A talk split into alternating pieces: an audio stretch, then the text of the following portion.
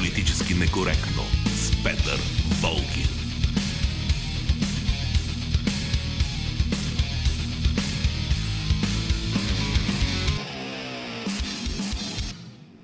Здравейте, това е Политически некоректно, новото ток-шоу на Хоризонт.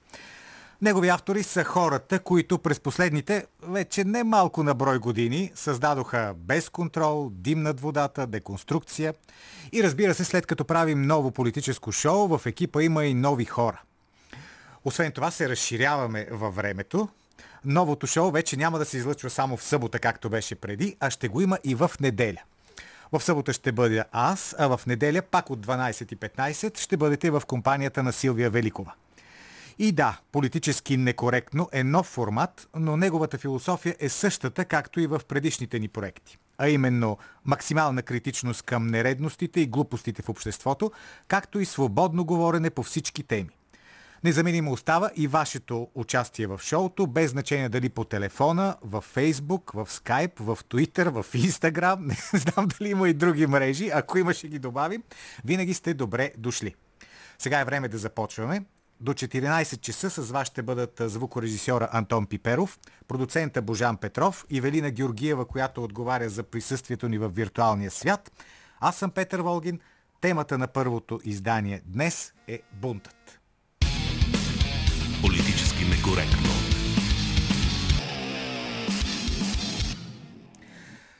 Какво представлява разбунтувания човек? Пита Албер Камю в своята едноименна книга.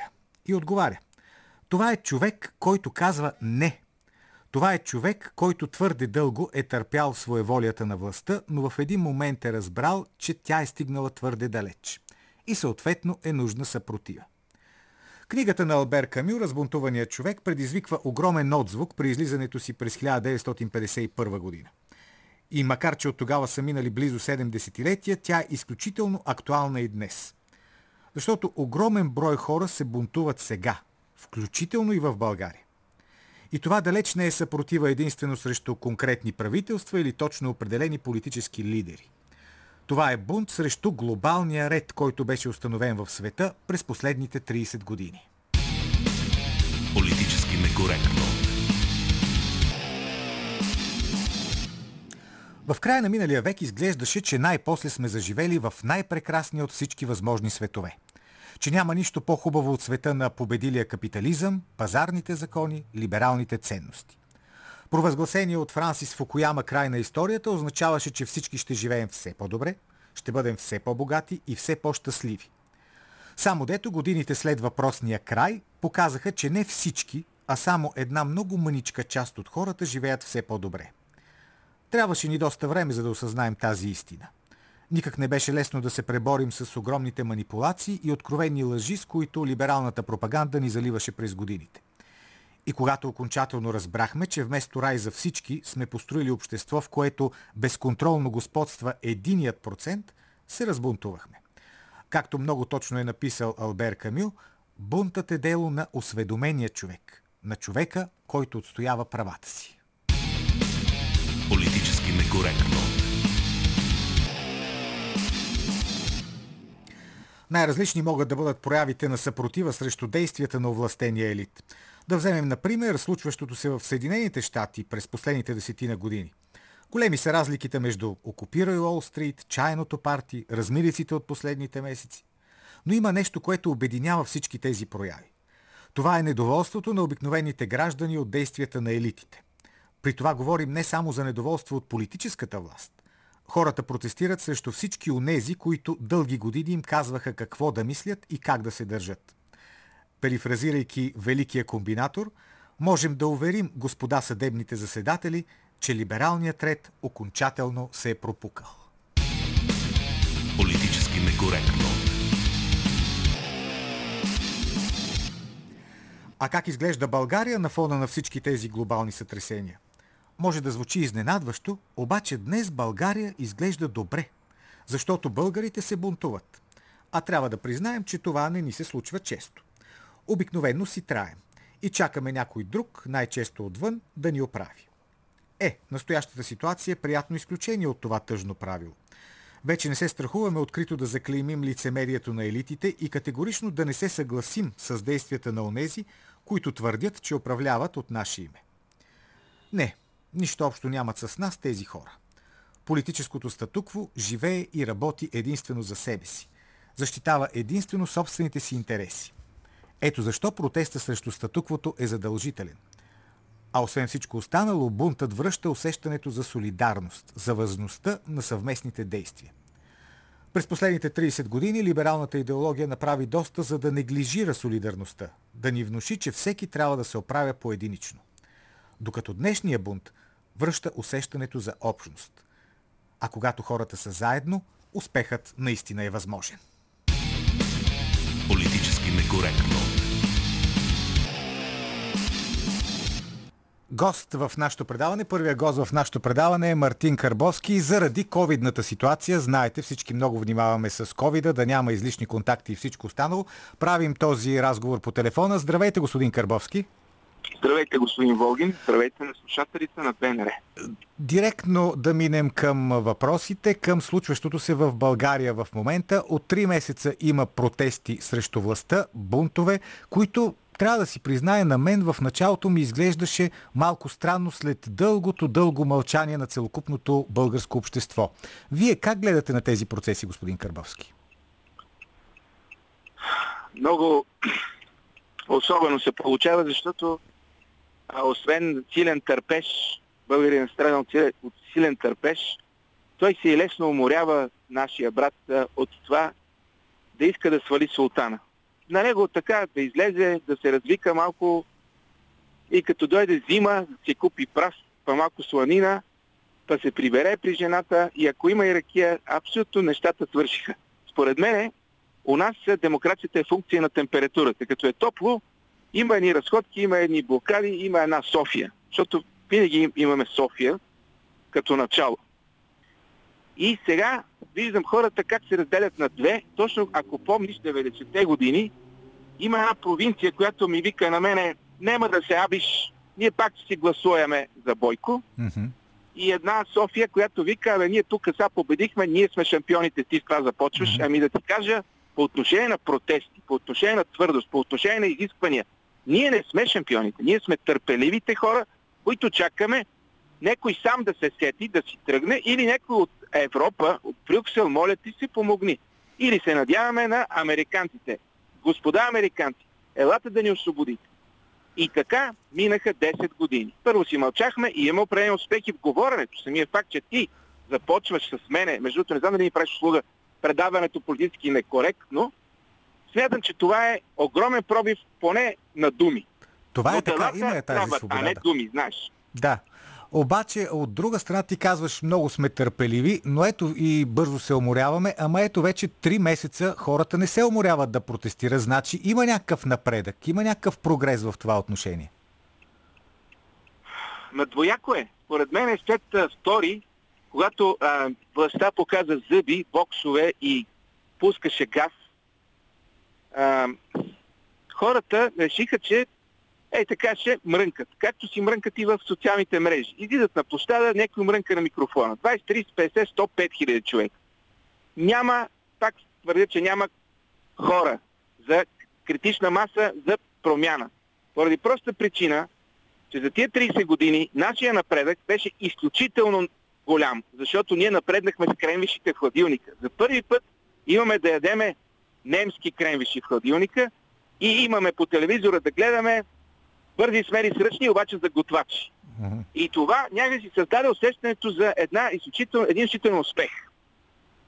А през това време покрай нас се изтъркаляха и продължават да се търкалят по телевизора и от радиото милиарди. Излиза някой казва, тук сега ще дадем едни милиарди. Тук трябваме едни други милиарди. И аз ги давам едни пъти. Доволни ли сте от 50? Имате ли баби? Това сега тук знаеме кой цитирам. Господин а в този момент никой не излиза. Наша го брата някой иска, явно трябва да стане корбан, за да може някой да се сети, че трябва да си тръгне. Никой не излиза да каже. Абе, господин Борисов, абе, излезте човешки и кажете, какво е това чекмеже? Ма дължите ни не само, ама наприха ми номер. Ма как да кажат номер ти наприха, ти се охраняват се най-добре в държавата? Ама дронове. Ама това са, влизаме в някаква изключителна официозна налудност. И никой не иска да, да, го, да го срещне и да го накара да говори. Както Тим Себастиан накара Цачева да, да каже лъжи, които просто пращящи лъжи. И когато... Значи, спомнете си за един Клинтън, за една Моника Левински, как го изтормозиха за някакви пури там, защото mm-hmm. той не е имал проникване, ни penetration. А тук у нас няма журналист и оня, оня бяга, ходи на село, за да каже, абе, това чекмедже, бе, аджеба, как така, бе, кое е това момиче, бе, ти защо, как така допуснаха? Ами, ние за тебе се грижиме, ако те бяха застреляли, а не бяха снимали чекмеджето. Пистолетът е там. Какво? Остават милиарди въпроси. Но това как де? Приемам. Аз абсолютно мога да приема, че някой му е направил номер, защото той него непрекъснато правят номера. Той винаги е невинен и винаги не знае какво става в тази държава. Но има неща, които наистина не могат да се търпят. И това е обещанието за път. Обещанието за вода. Ще напомня на Севлиево, ако слуша. Обещаха ли ви вода? Обещаха, аз имам няколко записа, обещаха скоростен път Варна mm-hmm. Констанца, обещаха път Русе Бяла. Аз не мога да ги събера всичките тия неща. Но навсякъде, където е отишъл да е обещал и за 10 години тези неща не се случиха, веднага трябва човек да си тръгне. Като не си ги свършил, да си тръгне. Вместо това, всички медии играят рупори и казват, тук се направиха 0,6 км. 0,6 км са 600 метра магистрала. Разберете го това. Това са малки парчета, от които се крадат огромни пари. Ако решите да направите 50-60-100 км, се окаже, че 100 км стоят 1 милиард, което не е сериозно като цена. И никой няма да почне да смята. И, и, и един бивол само има и още няколко, и Иван Бакалов и, и това сте. Изхода, изхода обаче... Аз, аз, аз, аз, аз чакам. От не всичко е да това... съм се втурнал да, да ги вода. Но просто ми прави впечатление. Колко нали знаеш, да ме лъжат мен? Нали знаеш, че изхода от всичко това се вижда на изборите. Тоест на изборите, както се гласува, този управлява. Направи, моля те, една прогноза. Тези избори, които идват, кой ще ги спечели? Защото имаме, като гледаме социологическите проучвания, имаме еднаква паритет между ГЕРБ и БСП, така че вероятността ГЕРБ отново да спечели хич не е за подценяване. Не е за подценяване, пак ще кажа ситуацията като 90-та година, когато всички крещяха СДЦ, ама това свобода, ама свобода на словото, ама нали аз бях казармата, тогава и нищо не можа да креща и сега малко се чувствам така, но според мен ще ги спечели ГЕРБ, както тогава БСП ги спечели, аз се записах в моят дневник, крокодилите не могат да летят, но тук у нас те винаги летят. Имаше такъв лимерик, един поет. Mm-hmm. Това се случва. Уж, нали, свобода. Уж, нали, да не ни, да не ни лъжат. Уж. И в един момент, а, защото системата, наречена ГЕРБ, наистина а, вече е вътре в партийния дом и е система в цялата държава. Тя проникна както партийните, първичните партийни организации проникнаха, проникнаха в училища, в вузове. Ми къде са студентите? Защо според теб студентите ги няма на протест? Защото ГЕРБ влезнаха в вузовете и уж заради една аполитичност започнаха дори да дават пари на, на студентските съвети. Откъде студентски съвети имат да си правят панелки, тефтерчета, химикалки, да си правят мърчандайзинг и да викат колко сме студенти независими. Ами, нали, защо, защо защо се ситуация, която няма критична маса? Защото и, и като сваляхме Локанов, и като сваляхме Виденов, и Костов дори като го сваляха, пак имаше ни млади хора, имаше ни студенти. Ми къде е Е, сега имаше млади хора, през цялото лято имаше млади хора на площадите. Студенти, студенти. Трябват ми студенти. Без студенти не става нито Аврора, нито Дясна революция, нито 68 Франция, нито 56 Унгария. Без студенти това няма да се случи. Добре, виж... факт, че тия хора ги няма, а полицията бие сериозно, не могат а, а, лежащи баби да, да, да ни спасят от, а, от този застой брежневистки, както аз. Освен, освен студенти, обаче трябва да има и партии. Ти виждаш ли някакви партии, които могат да се противопоставят или някакви институционални сили, които могат да се противопоставят на ГЕРБ? Ето, всъщност единствената институционална сила, която се противопоставя на ГЕРБ активно, това е президента Румен Радев. Всички се надат президента Румен Радев да си развали рахата и да, и да влезе в политиката. Това е негово лично решение. Обаче, има кой? Има един Слави Трифонов. На него също се нада. Има, може да се създаде една коалиция, чиято цел е абсолютно ясна. После ще делите какво и как ще управлявате. Наистина този, това меме с кърлежа от Фейсбук е много важно. Не може да се питаш, докато кърлежа те какво ще го смениш. А, има един Христо Иванов. Въобще не ми е приятел, няколко пъти се рогахме с него, но той е десен. Аз също се смятам за десен човек. Той е свръхлиберал. Но има някакъв Христо Иванов. Има а, отровно трио. Има альтернативи. Освен това, нека да се разберем. От 90-та година насам левите не са имали нормално правителство. Непрекъснато а, ги бутаме, защото са комунисти. Трябва да излезем от противопоставянето комунисти и антикомунисти. Днешните хора, 30 години по-късно, не са комунисти. Те са леви хора и навсякъде, във всяка нормална държава, трябва да има леви хора, както има ЦСК и както има Леш. Ама това противопоставяне, за което ти говориш, комунисти, антикомунисти, твоите приятели десните особено държат на него. Еми, ще спрат. Аз съм десен и в момента се опитвам да кажа, че а, когато трябва да се направи фронт срещу а, олигархията и кражбата на, на политическата класа, трябва да се направят компромиси и дори идеологически компромиси. Не безпринципни, но трябва да, да има обединение. Трябва да седнат тия хора и да видят кой ще участва. Но не да седне Сашо Томов. А, извиняйте. Не да седне Йоло Денев. Много го уважавам. Еба, всеки да има право. тия хора, които имат някакъв шанс, имат някакъв електорат и, и, и не са компрометирани. Аз не мисля, примерно, че Мая е компрометирана. Да веднъж ще моли за услуга, не ми направи. Но а, аз не смятам, че тя е тотално компрометирана. Напротив, тя е ляв човек, беше ляв човек, беше омбудсман, много хора и се надявах. Ето пример. Аз не смятам, че а, Слави Трифонов е компрометиран. Напротив, да е жив и здрав, би трябвало някой да се сети, че там трябва да, да се каже хоп и да се скочи. Разбира се, всички искаме да е а, големия водач и да е, на, и да е Румен Радев, примерно. Но ние живеем в отрицание. В момента, който направи партията, дали ще го последват хората? Ами няма ли да разбие БСП?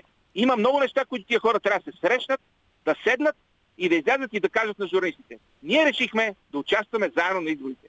Общ фронт. Нека да не го наричаме род фронт, защото веднага ще почват шегите. Ама ще се започне да се нарича Отечествен фронт, какъвто имаше преди 70 години. Ама защо не? При положение, че трябва да спасяваш държавата от фашизма, ти трябва отечествен фронт. Няма какво. На какво друго да си измисли. Да, а, има негативна конотация, но, но някакъв фронт е това, някаква съпротива е. Защото ти преди малко каза, че хората обичат да се съпротиват. А, съпротиват. Това са французите. Това са изключително французите, това са американците, това са дори руснаците. Дори беларусите. А ние седиме и чакаме кой ще ни поведе. А, днеска, е, днеска е слънчево. Отиват на, на полянките. Има какво да ядат. За българина това е достатъчно. Ама някой го лъжи. Ми те ме лъжат цял живот. Неговата философия е, че те така ще го лъжат цял живот. Ами децата ти ли така искаш да лъжат? И това за колко време ще остане? И не е ли време това да свърши? И всички викат, да бе, да, ама имам тук да обера лози.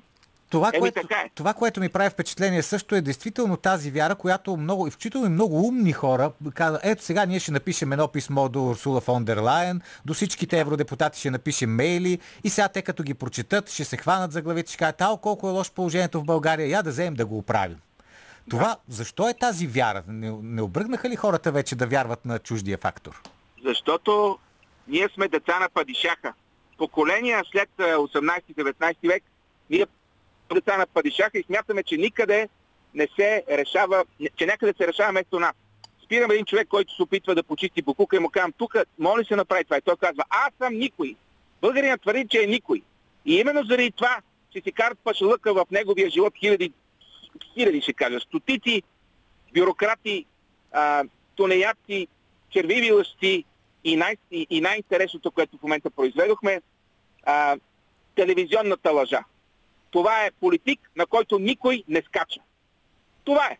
Политик, на който никой не скача и Левски да е, и съвест да има, той ще бъде, той ще щупи. Той има толкова неща, които го примамва, толкова е изкушен, че ако не го контролираш, ако му се довериш като на Бог, това няма как да не, няма как да не сбъркаш. Винаги ще сбъркаш, ако се довериш на политика като на Бог. Политика е твой слуга. И когато политика отиде на село, говоря за, за селата Родопите, тия, които са обикновени, прекрасни, трудещи си, изкарващи картофи и тютюн хора, и те го гледат като падишак. Ето това, като смениме това, като, като обърнеме този, този хастар, ще има промяна. До този момент, докато боготвориме падишака и продължаваме да се молиме на Урсула, па, па на Доган, па на Ердоган, па на кой ли не, и накрая у нас остава малкото падишакче, ведирчето, което седи срещу бабата и вика, доволна ли си от 50 лева, които ти дадох. По-гадно нещо аз сега не съм виждал по телевизията. Това е телевизионната лъжа, това е отвратителният телевизионен театър, който ни се играе 10 години и, и, и всички сме се вързали на него. И аз съм се вързал на него, признавам си. Трябва този театър да бъде прекратен. Да не му се разрешава повече да, да се лъже по този наглярски начин. Защото той започва да има епигони. Деница Сачева е тотален епигон.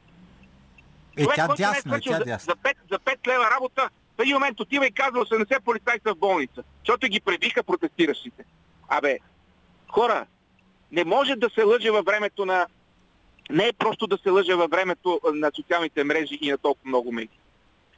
Слава Богу, ПНР се държи. Между другото, ПНТ се Така държи. е, ПНТ, да. като изключим някои предавания, се държи. BTV се държи. Има едно отваряне, има, има хора, които, които приказват. А, и, и, и колкото повече приказваме, толкова смятам, че напредък ще бъде по-бърз. Има, Но, има смисъл да се приказва. без, без излизане на площада няма да стане. Благодаря ти много, ми пишат, Мартин. Ти си много умен, поведи, поведи ми. Аз да ви поведа. Ела тук оправи водата в Севлиево. Аз да ви оправя водата в Севлиево. 10 години търпите падишака, сега му потърсете отговорност. И най-вече потърсете отговорност каква е таксията в Барселона, какви са тия пари в шкафчето, а, защо това не е изпълнено, защо един километър магистрала струва 11-12 милиона евро. Ето това са прости въпроси, на които ако не се даде отговор, ние с кремишите ще останем. Ние ще Има, останем с за щастие има избори. Има избори, на които хората могат да си кажат мнението. Много ти благодаря, Мартин Карбовски. Политически некоректно. Така, рете на вашето участие в политически некоректно. Добър ден. Добър ден, Заповядайте. господин Волгин. Дали няма да е по-добре да се открие една почетна длъжност, примерно генералисимус Бойко Борисов, който да застане така отстрани и да дава къл както на цяла Европа? Какво смятате?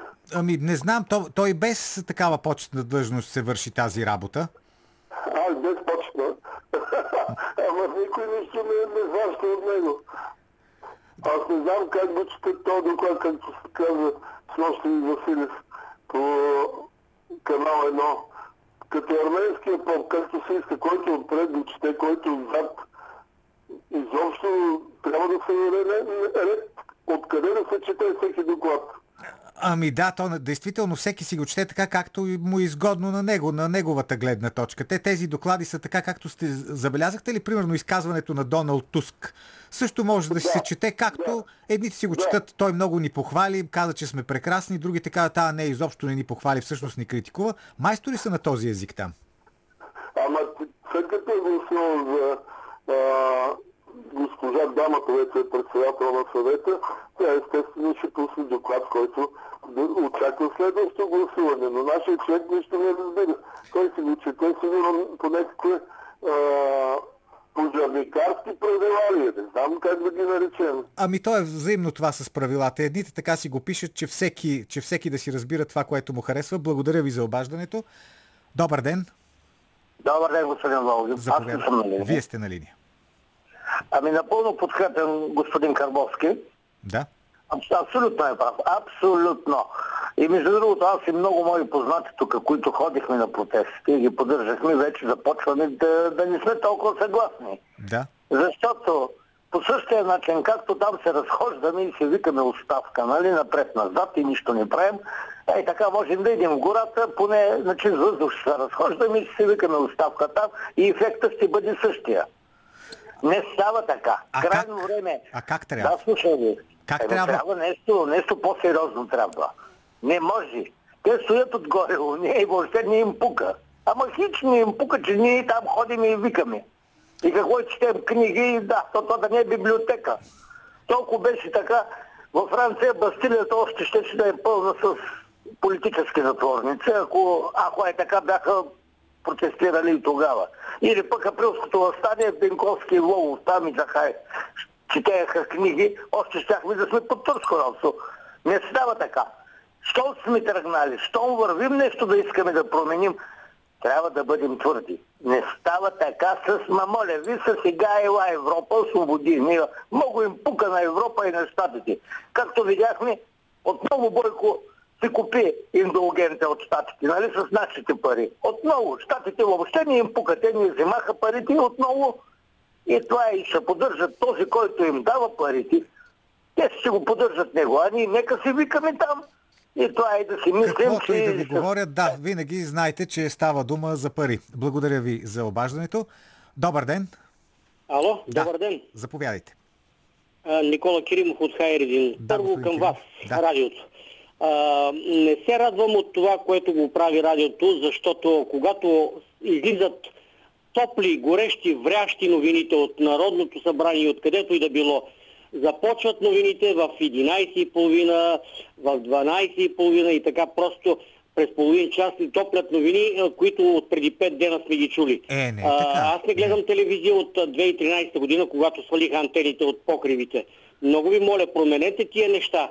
Когато излизат новините от устата на, на тия, които създават новините, а, нека да бъде смирено радиото и, и да се съобразява с това, което хората искат да, да чуят, а не това, което радиото иска да, да представи. Ма не, не, сега да ви кажа. Радиото, между другото, това е по принцип една от най-бързите медии. А, програма Хоризонт, естествено, е най-бързата медия. Винаги, когато има някаква новина, ние я съобщаваме. Именно затова имаме и новини на половин час, за да можем максимално да обхванем целия новинарски поток. Но когато преди половин час това нещо е казано, защо пак трябва да го кажете, а ние чакаме да чуваме от парламентаристите или от там какво ще решат в проблема в момента. И друго, да продължим Да. с това нещо. А, какво, какво може да даде едно отровно трио? Какво добро има в отровата? Аз това се питам от толкова, Е, това както са го прокламирали това нещо. Отрова за властта, и, това си има отровно трио. Една гъба му хумор, какво може да направи с нея, освен да стъпчеш? А На, не, не се радвам на тая власт, която примерно унижава хората, но, но е неприятно да слушаме отровно трио. Какво добро ще ни донесе една отрова? Това е метафора, както казах. Между другото, нейн автор е нашият колега Сашо Диков. Отровно трио, защото е такова много хард и много така силно срещу властта. Затова е отровно. А не, че е лошо, нали, по принцип. И трябва да го ядем или да го смачкаме. Благодаря ви. Добър ден. Ало, Да, слушам ви. а, добър ден, господин Волген Станимир Гелемачев от Ивайловград. Господин Волген, вече 30 години гледаме и ние същи муцуни. Затова протестите може би няма да успеят. Трябва да дойдат нови хора, хора неопетнени от политически партии, хора, които не са участвали в съсипването на българската економика, хората, кои- които не са участвали в техноимпекс и какво вие очаквате от Майя Манолова, която скача против правителството? Аз не защитавам Бойко, но дъщерята на Майя Манолова е експерт в Министерство на труда и социалната политика. Зете отговаря за парите за развитие на селските райони. Така че, когато някои хора а, скачат, нека първо да видят, а, съмнявам се, че те също са, са се облажили от тази власт. И докато не се потърси отговорност за всички престъпления, които бяха извършени по време на прехода, тези, които оставяха стотици граждани без работа, съсипани предприятия. Ето, елате в Ивайлоград, да, да видите какво стана с бившата Копринената кашница, която беше съсипана от човек на БСП, АКБ Флорес и, и така нататък. Нека тези неща да се видят. Кой съсипа Ивайлоградската економика? Все бяха хора свързани с, от а, червената мафия. Сигурно сте Тоест, прав, какво- обаче, обаче всичко това, нали знаете, че се е правило абсолютно според законодателството. Тоест, формално няма никакви нарушения на законите. Ами, а, вижте, да, вие сте прав, обаче господин Волгин трябва да се, да се прочисти полицията, съда и прокуратурата, защото в момента аз познавам в Хасковската прокуратура хора, които отдавна не трябва да са там, но за съжаление, докато в България има политически назначения, така ще бъде. Идват БСП на власт и слагат свои хора. Идват ГЕРБ на власт, слагат свои хора и никой на никого не търси отговорност. Ами така е, за да не могат после пък и на тях да им търсят отговорност. Това е така едно, пазиме си гърбовете взаимно. Благодаря ви. И още един случател ще чуем. Добър ден. Добър ден, чуваме ли се? Чуваме се, заповядайте. Господин Волгин Тони Диков е на телефона. Да, Ами знаете ли, слушах много внимателно господин Карбовски. да. И да, а, дясната идея е много добра, а, но не случайно едно време след а, неуспелите революции в света, френската и много други, а, се създават те наречените консерватори, Мгм. които казват време е за а, революционни промени, но не по революционен път. Сега, естествено, че консерваторите са част от дясното, но а, тук отново ние трябва да си зададем въпроса а, за какво ще работи това дясно. Да. За България, за устояване на българския национален интерес или за продаването му. И когато направим тази, си отговорим на този въпрос, ние виждаме, че нито Майя, нито Светан Цветанов, нито Иво Христов, нито който и да е, ще направи нещо за България. Защото това са хора, които до сега са били във властта и искат да продължават да бъдат тази същата власт, която те я деформират и унищожават държавността в България. Ами кой тогава, кой тогава според вас трябва да дойде? Ако казвате, че всички са били във властта, нали все някой трябва да управлява? Значи, ще управляват хората, които са, а, за които това не е блян, не е мечта, а кръст и отговорност. А тези хора, те не се създават. Една нация, обречена на гидро, не по Божията воля, винаги ражда децата си, които да я устояват. Така ще ви отговоря, за да ме разберете правилно. А, хората са тук, има ги, и съвсем скоро ще разберете какво те правят. Те не ходят на протести Мгм. и не викат. Защото на 15 ден, след като отидох, като видях кой е колко и кои са основните играчи, но естествено си направих труда да разговарям с тях. Но а, няма смисъл. Нещата са обречени, а, обществената енергия за пореден път е а, употребена и злоупотребено с нея. Хората искат промяна и хората и след тях ще искат А- Ами да, но вече- да, да има такава промяна наистина. След като Ще хората има. толкова я искат. Има, но за всичко, всеки един процес има етапи. И етапите не могат да бъдат прескочени, за съжаление. Благодаря ви, благодаря ви за това обаждане. Имаме ли време за още слушатели или... За съвсем мъничко имаме време. Съвсем мъничко. Да. Добър ден. Много ще бъда кратък. Да. Аз съм абсолютно солидарен съм с господина, който говори. Току-що и с господин Гюлемачев от Ивайловград. Ами да ви, да ви кажа само, че на Запада се тая дали и кой ще бъде на власт. Сини, зелени, червени, розови, триъгълници, петоъгълници. Важното е да му се дава на Запада процента, да се взимат и ни хубави заедно. там? Е, Сега ще платим. А ценностите? Евроатлантическите ценности и всичко останало? Абе, моля ви се, оставете тия байраци, деца веят там и ние им вярваме. Важното е да я се взима процент. Бай точно преди 30 и 40 години беше казал, е сега ще звъна нощеска на една банка западна и веднага ще получа заем. Той израз, нали го знаете? Мгм. И се взимаха редовно неща. на- А, да ви кажа и друго. Мафията. Мафията е тотална навсекъде във всяка една гилдия. Прокуратура, е, лекарска. А, там в София те се прескачат, като чета, че Бойко зарязал Цветелина, пък мъжа на Цветелина живее с бившата му. Те са си едни баджанаци. Еми, той, е- той във футбола е така и навсякъде, така че какво да се прави. Много ви благодаря за обажданията. Политически некоректно. В а, времето, в което деконструкция не се излъчваше, кога след като я спряха, съм си говорил с страшно много хора. Те, освен че казваха, че им липсва предаването като цяло, специално казваха, абе защо най-много ни липсва господин Божан Петров с неговия отечествен радиопреглед. Хората много искаха да чуят отечествения радиопреглед. Я сега да чуят нещо. Отечествен радиопреглед.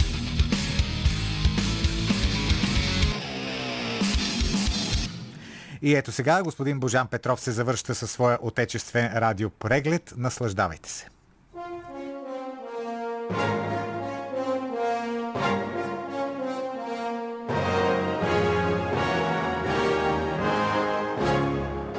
Дълго, дълго време, скъпи сънародници, бяхме лишени от възможността да застанем категорично, непреклонно и неотстъпно на страната на истината, справедливостта и стабилността. Или иначе казано, на страната на обичното ни правителство и на свидния ни върховен управител, генерал-лейтенант премиера доктор Борисов. Но вече всичко е както трябва. Не бива.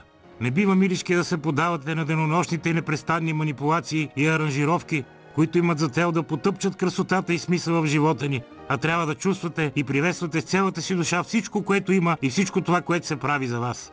Стегнете се. Знаем, че го можете. Как издържахте 10 години? Еми ще стиснете още малко и ще изкарате още един-два мандата, колкото се налага, за да се спаси отечеството и да се направят реформите. Какво се извъртате и драматизирате като някакви интелектуалци, открили естетическата си погнуса от властите след десетилетие? То така си мисли, че се спасява държавата да не се щупи. Какво ви стана изведнъж, милички? След толкова бурна любов, след толкова щастливи мигове заедно, със собственоръчно, не машинно избраната от вас власт. След Борисов едно, две, три, сега такива изблици. Не е достойно това поведение. Оставка, та оставка. А после? После ще минат няколко месеца и ще започнете пак. Какво му беше на Бойко, толкова хубаво си беше. Човекът цяло десетилетие запушва с харизмата пътя на комунистите и омалмощава обръчите от фирми на ДПС и разгражда модела кой. Обедени сме душици, че съзнателната част от нас или така нареченото мълчаливо мнозинство с цялото си същество подкрепя премиера в тези тежки мигове, но се страхува да излее чувствата си заради страх от репресии, обиди и други още по-лоши работи. И стига, моля ви се, сте се тревожили заради разни бутафорни европейски органи. Комисията Либе, разбирате ли, ни била залепила звучен шамар и констатирала, че няма върховенство на закона, свобода на медиите и борба с корупцията. Да, ама има по 50 лева на пенсионер до края на мандата, нали? Като си тръгне генерал лейтенант премиера, ще си търсите милички и тия 50 лева от комисията Либе, освен, че ще ходите пеш. А пък онази история с нощното шкафче, която се раздухва от месеци, е съшита с бели конци душици. И просто недоумяваме как все още има наивни граждани, които вярват на нея. Какво не е ясно? Въртят се разни прекрасни госпожи из къщата на премиера, а него го няма, защото работи непрекъснато. За нас, не за комисията Либе. А те госпожите седят, чакат и тъгуват за него и от благодарност занасят там коя каквото намери. Една кюлчета, други пачки от по 500 евро и ги слагат в нощното шкафче. Виждат, че човекът живее като аскет и гледат да се отблагодарят по някакъв начин за красивите мигове. И така, но понеже е невъзпитано да му ги дават на ръка или да му плетат половери, както в дами канят, ги оставят вътре в шкафчето, дискретно. Примерът се прибира пребит от работа, слага пистолета на шкафчето, защото нищо не се знае дога може пак да го е поръчал и заспива, без изобщо да погледне в шкафчето. И така няколко години, а те парите си се трупат. И отива милички накрая, Унази специално обучената прекрасна госпожа, дето я праща президента, тършува навсякъде, дръпва чекмеджето и снима. Подо. Той още господин Шекспир го е казал. Коварство, твоето име е жена. Но както каза генерал лейтенант премиера, без да се позове на Шекспир, а на собствен опит, защото той всичко сам си върши, аз съм си направил изводите. Това е то достоверната версия. Или поне малко по-достоверна от представените до момента. Така ли? Така е. Сега да приключим въпросите с свободата на медиите, върховенството на закона, борбата с корупцията и отношенията с евроатлантическите партньори. Медиите, господин Борисов, отдавна ги освободи. Вече не са му интересни. Карат след джипа и той като слезе се започва кулю, кулю, кулю, кулю. Той им трябва, а не те на него. Да правят каквото си искат, никой не им обръща внимание. Прокуратурата и върховенството на закона си работят идеално милишки. Това да е ясно. Руските шпиони, студена под ги облива, стоят със стегнат багаж и само чакат да бъде изгонен поредния от тях. В затворите олигарсите са повече от джепците от градския транспорт. Премьерът, въпреки че никой не разбра, е разпитан за къщата в Барселона. Предполагаме, че това е изглеждало последния начин. Господин Борисов, прослушвайки гласовата си поща, попада на следното съобщение. Господин премьер, от прокуратурата сме. Тук, заради една комисия в Европарламента, трябва да напишем нещо. И аз не че нещо, не че е моя работа и вие нямате къща в Барселона, но трябва да ви попитам, имате ли къща в Барселона? Отговорът под формата на СМС вероятно е нещо подобно. Нямам. Я виж там по-добре на Раде в записите. Неприятно впечатление направи Мидички и доста лицемерната и неискрена подкрепа, която оказа Доналд Туск на нашия върховен управител. Уж в личен разговор му казва, ние сме с теб, а пък Туитър едни такива ги усуква. Ем така е им иначе. Както е казал класика Милички, гледаш ги едни такива, мазни, мазни, гутен морген и гледат сега те прекарат. Нищо. Той господин Горисов си има стратегия и такива като този Туск ги с 200. Лошото е, че и те владеят такива номера и ни е малко притеснено къде ще отиде тази работа с европейската подкрепа.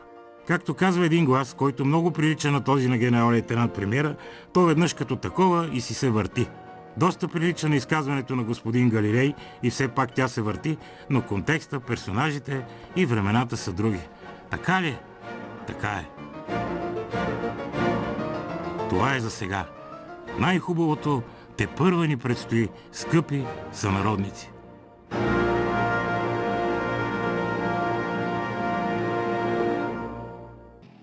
А сега ни предстои да си общуваме на нашите телефони 0889 202 207, 02 963 1565 и 02 93 743. Това са телефоните. Това е стандартният начин за комуникация. Има и по-различен начин на комуникация. Ако не искате да говорите, може да пишете във Фейсбук, в нашата страница, която се нарича политически некоректно. Не се пише с главни букви. На главно и е главно, коректно с малки. Също така може и в скайп да си общуваме, да си пишем или да се обаждате, където също се казваме политически некоректно, за да няма разночетени.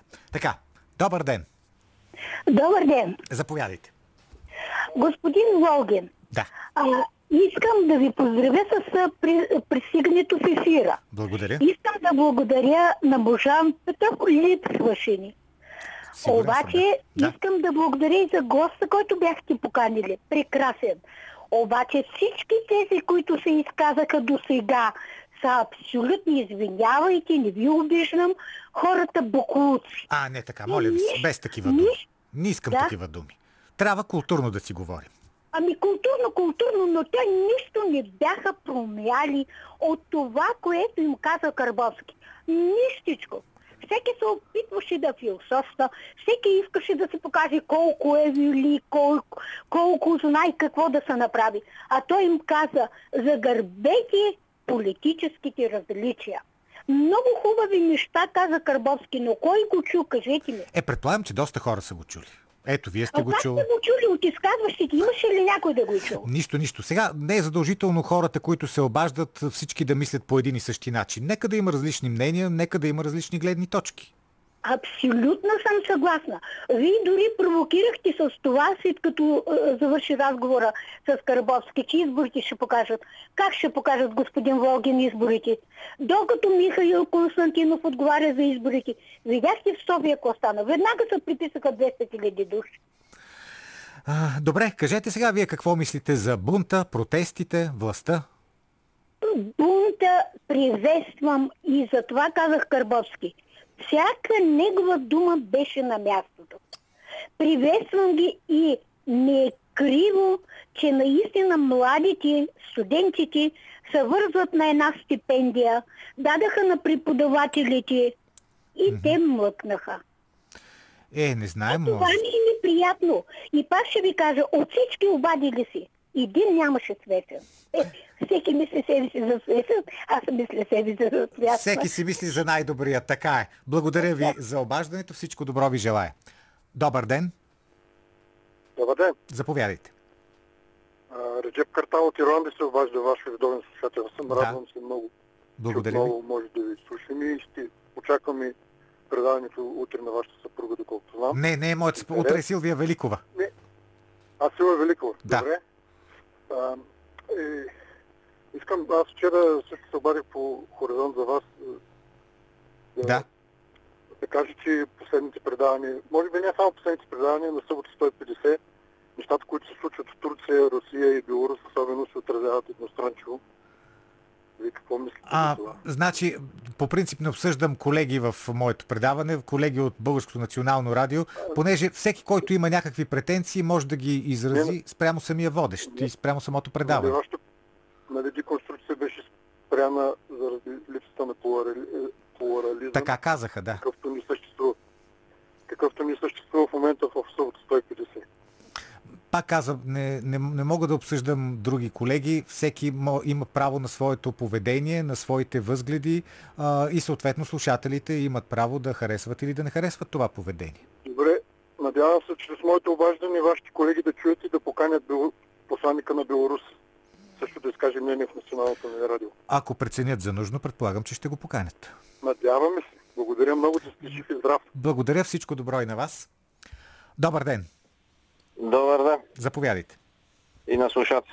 И на слушателите, да. Триото, триото има заслуга голема, че започна протестите, той ги предизвика, обаче са неопитни Мгм. и не действат праве. Примерно, първият път искаха да се штурмува парламента, ама се виде, че ем, че не може, и не става така. А трябва, примерно, примерно полицията да се, некак си да премине на страната на протестите, ама начина какъв е. Е, как да, стане? Е, трудно. То не е лесен начин, ама примерно, а, така като говоря там за върховенство на закона, корупция, това са абстрактни понятия, а бих казал малко така хумористично, така трябва да се говори, че и полицайите да разберат, примерно да се каже, Разбират. защитавате, да защ- защитават човек, който има 5 милиарда, аз съм доста съм сигурен, че има. И нека Борисов да каже, има ли 5 милиарда откраднати или не? Ма е, Е, това той да го казва, че няма. А, ама Той не, казва, ама че той е толкова, той е толкова, а оня ден каза, вика, заплатата ми е по-малка от на, там журналист, някой от журналистите в BTV. Мгм. Еми, той, той, той просто а, безсрамно лъже. А, той е така, а, и след това, и сега да ви кажа аз, аз предложих, аз предложих и преди две седмици ви казах, Да. Триото нека призове бойкот на учебната година, а- ама викате защо? Е, са защо? Защото ще се види колко са, колко са хората, които ще го подкрепят. Примерно може бойкота да е заради маските. Верно е, че в Европа там режима е още по-строг там за, за маските, ама е те са, дочуваме. Дочуване, всичко добро ви желая. Добър ден. Добър ден, господин. Волгин, аз ли съм? Вие сте. Ами, моето мнение, наистина, а, време е да се направи на а, регионална, регионална с, масова промяна на обществото, на обществения ред. Правилни са протестите и виждам нещата така. Господин президента да се рискува и да зареже това а, никакво президентство и да оглави, организира и оглави едно народно движение за България. Народа ще го подкрепи Мислите ли? Най-малко 60% и след това и вече всички други останали конституционни и държавни процедури. Ама президента Това- нали е избран за президент, за да обединява. Той не може да прави партии. Той не може да прави партии, но ще зарежи а, президентството и ще направи народно движение, което да стане партия и вече той е човека всъщност, който а, е в състояние интелектуално, организационно да поведе народа. Тоест разчитате на президента в настоящата На ситуация. президента разчитаме, е, а пък после вече той да оглави, организира и оглави народното движение, а след това и вече всички останали държавни процедури, е, конституционни и. Добре, благодаря ви, благодаря ви за това предложение. Добър ден. Дали се чуваме? Не, не се чуваме. Няма е тази връзка. Господин Да, Волгин, кажете. здравейте, аз ли съм наред? Вие сте здравейте. Благодаря. А, бяхте поканили господин Карбовски и аз всички негови думи също а, подкрепям и смятам така. Но в същото време искам да го питам, тъй като вече над 90 дена протести продължават. Да. Казва че българския народ наистина вече частта на търпимост е, е приляла. А, и, и всички хора, които са недоволни с това, активните хора имам предвид, излизат, протестират вече 90 дена. Да. Искам да го питам обаче, частта от тези хора, която би трябвало да бъде представлявана също така и да бъде ядрото на тези протестни недоволство, българските интелектуалци. Да. Къде са те? Е, написаха, написаха сега имаше, преди няколко дни имаше едно отворено писмо. Над 100 интелектуалци се подписаха, сега преди няколко дни се добавиха още. Добре, съгласен съм, но това отговаря на въпроса те къде са? Защото след 90 дена протести, те те първа сега написаха някакво писмо. Искам да питам, ако те смятат за интелектуалци, може ли да погледнат интелектуалците по времето на Възраждането, пък и ако ще и по време на царско време, те какво са правили тогава? Просто са писали някакви общи така а, призиви и писма или са взимали дейно участие в тази борба. Нали? Тогава също Захар, един Захари Стоянов, който е бил журналист, писател, е бил и революционер. Така е. Господин Карбовски също е журналист, писател и телевизионен водещ. Може ли да го наречем, айде, може би много силно в днешно време се каже революционер, но ограничението на интелектуалците днеска ми се струва, че се свежда само в това да пишат в Фейсбук, да водят някакви предавания, да укоряват населението и не е достатъчно активно. Но ядрото на движещата сила винаги е било в времето не само в България, навсякъде интелектуалците. Благодаря ви, благодаря ви. Вие сте прав. Ядро. Вие сте прав, че да, през всичките тези месеци присъстваше този въпрос, къде са интелектуалците, които иначе винаги много активно се включват, обсъждат, дискутират. Този път някакси се усещаше тяхната липса. Ето сега е вярно, с малко закъснение, три месеца. Какво са три месеца сега на фона на историята? Написаха хората едно писмо, хубаво писмо си беше, нали така, добре, издържано. Вече за тайминга може, може да се спори. Добър ден! Добър ден! Заповядайте. Поздравления първо към вас и към Силвия Великова за прощапълника. А, не знам какво да кажа за тази част от ръководството на БНР, която се престраши да заложи на журналисти като вас. Но може да ги поздравите. Поздравявам ги, да. Приятно съм изненадан. По отношение на Карбовски, той естествено е симпатяга, интелигентен, харизматичен, но на мен ми се ще да погледнем към темата взаимоотношение народ и елит, Да. управлявани, управляващи от малко по-различна гледна точка. Добре. Протестите са, как да кажа, оръжие на слабите. Те по принцип дефинират позицията на тези, които протестират, че са в ролята на жертва. И аз не твърда, че българския народ трябва да бъде в ролята на жертва.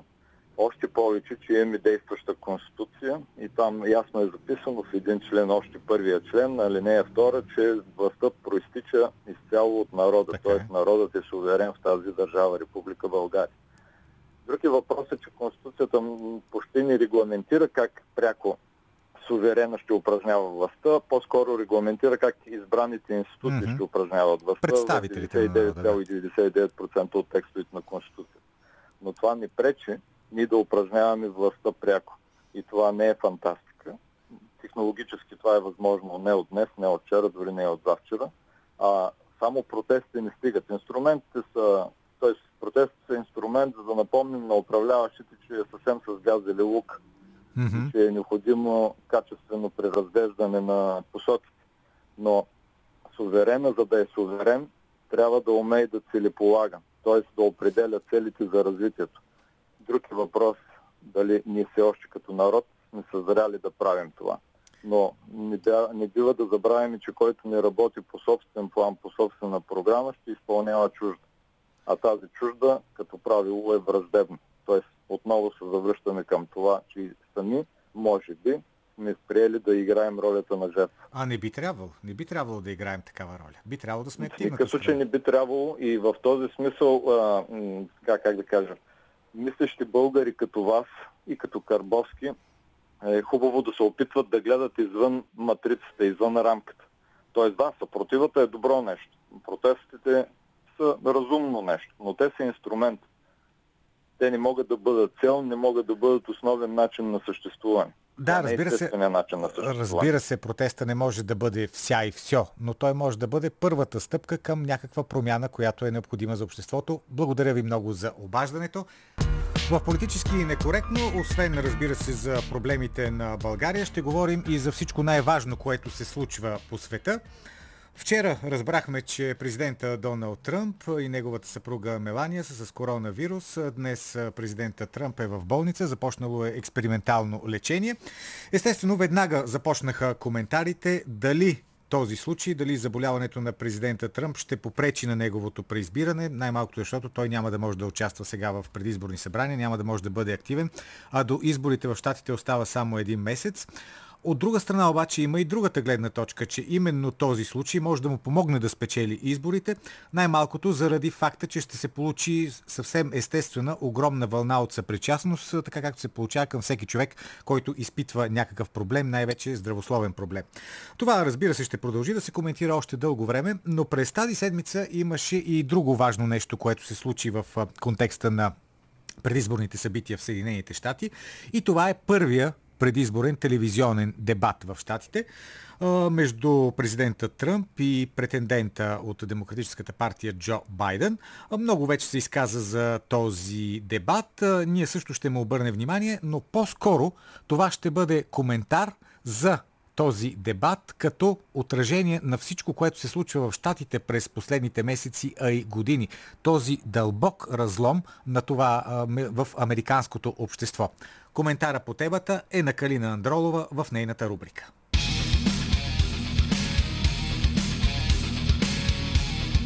По ръба.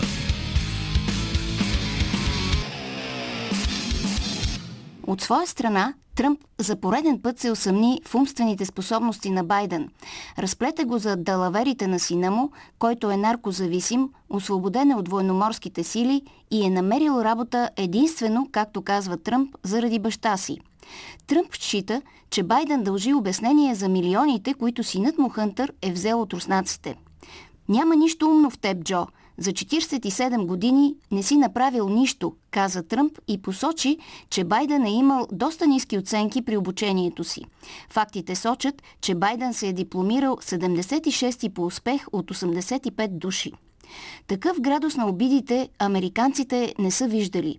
Те се чудеха дали Байден е под влиянието на коктейл от енергийни напитки, тъй като обикновено се обърква в кой щат се намира и кой е наоколо. Оценките за дебата са също толкова абсурдни. Приближените медии до Демократическата партия веднага представиха графики за високата подкрепа на Байден и лошото представяне на Тръмп.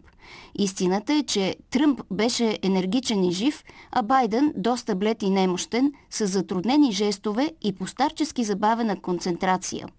През последните години политиката в САЩ достигна крайна поляризация, а борбата за власт отключи форма на гражданска война, прикрита зад културно-исторически аргументи и антирасизъм. Всъщност, провокирането на вълна от градско насилие, палежи, грабежи и анархистски изтъпления беше замислено за да реши изхода от предстоящите президентски избори. Това е събиране на предимство чрез криза – още от самото му избиране, демократите атакуваха Тръмп с възможно най-тежкото обвинение, че превръща политиката в расов конфликт. А убитият от полицаите Джордж Флойд се оказа пусков механизъм за предизборни бунтове. Ако гледаме на това събитие през оптиката на службите за сигурност, ще ни изглежда като класическо оперативно мероприятие. За известно време антирасистските размирици шокираха рейтинга на Тръмп, но то успя да обърне ситуацията в своя полза. Радикалните леви, казва Тръмп, се опитват да унищожат нашето наследство и да го заменят с репресивен режим. Те оскверняват паметници и премахват и накомислищите. Тези хора мразят нашата страна. Разбира се, Тръмп е много по-добър в драматургията и емоционалната игра от Джо Байден. Антирасистските бунтове и системната ангажираност с малцинствата избутват политическият образ на американските демократи още по-вляво, което може да отблъсне част от традиционния електорат на Демократическата партия. Това дава възможност на Тръмп да привлече колебаещия се център, тъй като разумът по презумпция отхвърля анархията и радикализацията на политическия живот. Ударите с най-много щети за Тръмп са свързани с коронавируса. Байден се обърна към американските зрители и ги попита риторично колко от тях имат по един празен стол в кухнята си, заради това, че са загубили близък човек. САЩ имат 4% от населението на света, а 20% от смъртността в световен мащаб. По тази тема Тръмп няма кос – Спомена, че свинският грип също е бил истинско бедствие и каза, че ако управляваха демократите, хората, починали от COVID, са ще ли да бъдат милиони, а не хиляди. Коронавирусът всъщност е надежда за Демократическата партия. Епидемията се използва за насърчаване на избирателите да гласуват по почтата от уж съображение за сигурност, но Тръмп се опасява, че в щатите, контролирани от демократите, вотът с бюлетините ще бъде манипулиран в полза на Байден. Американските демократи отдавна са си присвоили правото да създават медийни митове, използвайки мрежата си от приближени медии, като CNN, Washington Post, New York Times, социалните мрежи и други, които доскоро безалтернативно формираха световното обществено мнение – през последните 10-15 години Демократическата партия отново конструира мита за опасността от Русия. Провалът на комунистическия разказ беше представен като начало на следващата още по-голяма опасност – Путинова Русия. Врагът консолидира. Затова демократите грубо набутаха Тръмп в фикцията, че Москва стои зад него. Достатъчно е, че Тръмп не изповядва параноична русофобия и говори за нормалитет в отношенията с Русия, за да се минира политиката на Тръмп като руско вмешателство. Така, си сфабрикувани митове, се управлява вниманието на избирателите и се колонизира пространството за размисъл. В крайна сметка и натрапчивият фейк за руска следа в американските избори изчерпа възможността да събужда електорални страсти. Но ето, че съдбата организира нова точка за конфликтни емоции. На 19 септември почина съдията от Върховния съд Руд Гинсбърг, емблема на неолиберализма. На нейно място Тръмп номинира професор Ейми Кони Барет, която е строг консерватор – Така във Върховния съд републиканците ще имат пълно мнозинство – 6 от 9 съдии, с което ще могат да влияят на важни въпроси от политическия живот, включително дори на резултатите от изборите, ако има спорни моменти. Тази ситуация предизвика истински ужас в неолибералните сърца – а това за Тръмп е още една възможност да вдъхне увереност на своите почитатели. Когато говорим за граждански свободи, трябва да знаем, че основната форма на несвобода е политическото невежество. Да направиш правилен политически избор означава да натрупаш критичен обем съждение, произведени от това, което се случва наоколо. Битката е за умовете, страстите и убежденията на хората. Тръмп категорично отхвърля идеологията на глобализма, неолибералния фанатизъм и ролята на САЩ като световен полицай. Светът само за момент беше еднополюсен. Този момент отмина. Америка трябва спокойно да приеме този факт и да преформатира интервенционистката си външна политика. Затова от изхода на предстоящите избори зависи не само бъдещето на Америка, но и бъдещето на Европа и България. В политически некоректно, освен за актуалните събития в България и в чужбина, ще говорим и за история, за важни неща, които са се случили в по-близкото или по-далечното минало. Днес, между другото, е едно, една важна историческа дата, едно припомняне. Става дума за това, че на 3 и 4 октомври 1993 година беше разстрелян Белия дом в Москва, тогавашния парламент на Русия, беше разстрелян от верните на Борис Елцин части. За това събитие ни припомня доцент Александър Сивилов, който ще води нашата историческа рубрика. След края на историята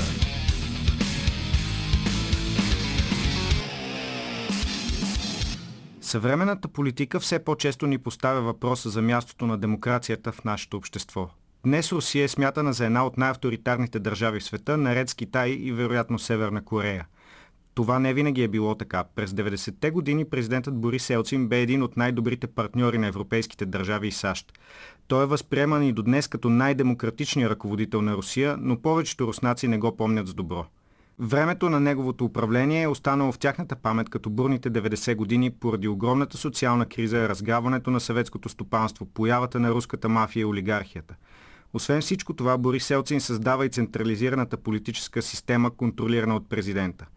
Пикът на преобразяването на страната са бойните действия, започнали в столицата на 3 октомври 1993 година и завършили с разстрела на парламента в Москва на следващия ден – Събитията, които водят до промяната на руската политическа система, имат по-дълга предистория. Разпадането на СССР на 25 декември 1991 година прави Руската федерация основен наследник не само на повечето активи на комунистическата държава, но и на пасивите. Екип от економисти около Елцин предлага освобождаване на цените и въвеждане на пазарни реформи. Те започват през 1992 година. С бесен галоп обикновените граждани губят доходите си. Повечето големи предприятия спират да работят поради липсата на държавна поддръжка и пазари, а трудното им положение създава възможността да бъдат изкупени на безценица. Колкото и странно да звучи за много хора, късният Съветски съюз е предпоставка за демокрацията в бъдещата Руска федерация – според Конституцията на страната, прията през 1989 година, Конгресът на народните депутати е върховния властови орган в държавата. Парламентът на Русия утвърждава Министерския съвет по предложение на президента, както и гласува бюджета и всички закони. В парламентарните структури към началото на 1993 година вече има оформена силна антиелцинска и антиреформена група – депутатите отказват да утвърдят състава на Министерския съвет и се стремят да спрат економическите промени, които според тях водят до разграбване на държавата. Политикът Борис Немцов приканва някой от тях да минат на страната на президента, защото парламента ще бъде разгонен с войска и танкове. На 21 септември 1993 г. Елцин обявява указ номер 1400 – с него той започва процес на промени в Конституцията и търси смяна на съотношението на властите в полза на президентската институция. Насрочват се избори за нов парламент Държавна дума. От този момент президентът управлява с укази без да се съобразява с съществуващата политическа система. Председателя на парламента Руслан Хазбулатов се допитва до Конституционния съд, който обявява, че държавния глава нарешава Конституцията. Напрежението нараства, страните събират въоръжени привърженици. Докато Елцин може да разчита на армията, около и в сградата на парламента идват паравоенни групи, които са готови да защитават депутатите. На 3 октомври една от тях е изпратена да се опита да завземе сградата на телевизията, намираща се в кулата Останкино. Там поддръжниците на парламента са посрещнати с огън от специалните части. В града започват сблъсъци. Сградата на Върховния съвет, която е известна като Белия дом, е обградена вече от почти седмица, а на 4 октомври на мостовете срещу нея са изкарани танкове. Същият ден Борис Елцин заповяда да бъде открит огън по зданието, в което са се събрали неговите противници. По митингуващите стрелят снайперисти. Според официалните данни в боевете на 3 и 4 октомври загиват 124 руснаци, а са ранени 348 души, много от които са мирни граждани. Реалните цифри вероятно са 3-4 пъти по-високи. Въпреки разследванията проведени през 1998 година и до днес няма обвинени за случилото се. Разстрелът на парламента дава възможност на Борис Елцин да въведе нова конституция. Президентът става основна фигура в руската политика. Държавната дума и съвета на федерацията имат само съвещателни функции, а реформите продължават. Олигархията в Русия процъфтява до такава степен, че през 1996 година успява да гарантира спечелването на изборите за Елцин, докато обикновените граждани живеят във все по-голяма нищета. Днешното политическо лице на страната е начертано в един кървав сблъсък, който е спечелен с силата на най-демократичния президент на Русия. Той е привърженик на пазарната економика, либералния модел и добър приятел на Запада. За да не видим смачкването на демокрацията от хора, които твърдят, че са демократи, е добре да помним историята и да знаем, че прекалената власт в ръцете на един човек не означава благоденствие на цялото общество, а точно обратното. Това беше доцент Александър Сивилов. Важно напомняне за това, което се случи преди 27 години в Русия, а именно разстрела на парламента. Важно напомняне от гледна точка на това, че Борис Елцин са свикнали да бъде описван като, така от най-вече от западните медии, като един символ на демокрацията, един човек, при който е разцъфтявал плурализма, при който всичко е било свободно и прекрасно, за разлика, примерно, сега от президента Владимир Путин, където всичко е ужасяващо. М- не знам вие как мислите, но според мен да разстреляш собствения си парламент не е символ нито на плурализъм, нито на демократичност, нито на някаква особена висота на политическата и държавническата мисъл. Но, както се казва, кой съм аз, че да мога да преценя. Има такива едни грамадни специалисти по Русия в целия западен свят, които много добре ни обясняват какъв прекрасен президент е бил Елцин и сега съответно пък Владимир Путин какъв е лош и отвратителен президент. Само някак си у мен си остават тези съмнения, че когато разстрелваш собствения си парламент, така както направи Борис Елцин, това в никакъв случай не е символ на някаква демократичност. Всеки от вас, естествено, може да се изгради своето собствено мнение. Днешното ни първо издание на политически некоректно завършва. Както ви казах и в началото, то няма да бъде последното за този уикенд, защото има и утре, има неделя в 12.15, когато с вас ще бъде Силвия Великова. Това е нашия модел за следващите седмици, живот и здраве. В събота и неделя ще може да слушате политически некоректно. А сега с вас се разделя нашия екип. Антон Пиперов, Божан Петров, Ивелина Георгиева, аз съм Петър Волгин.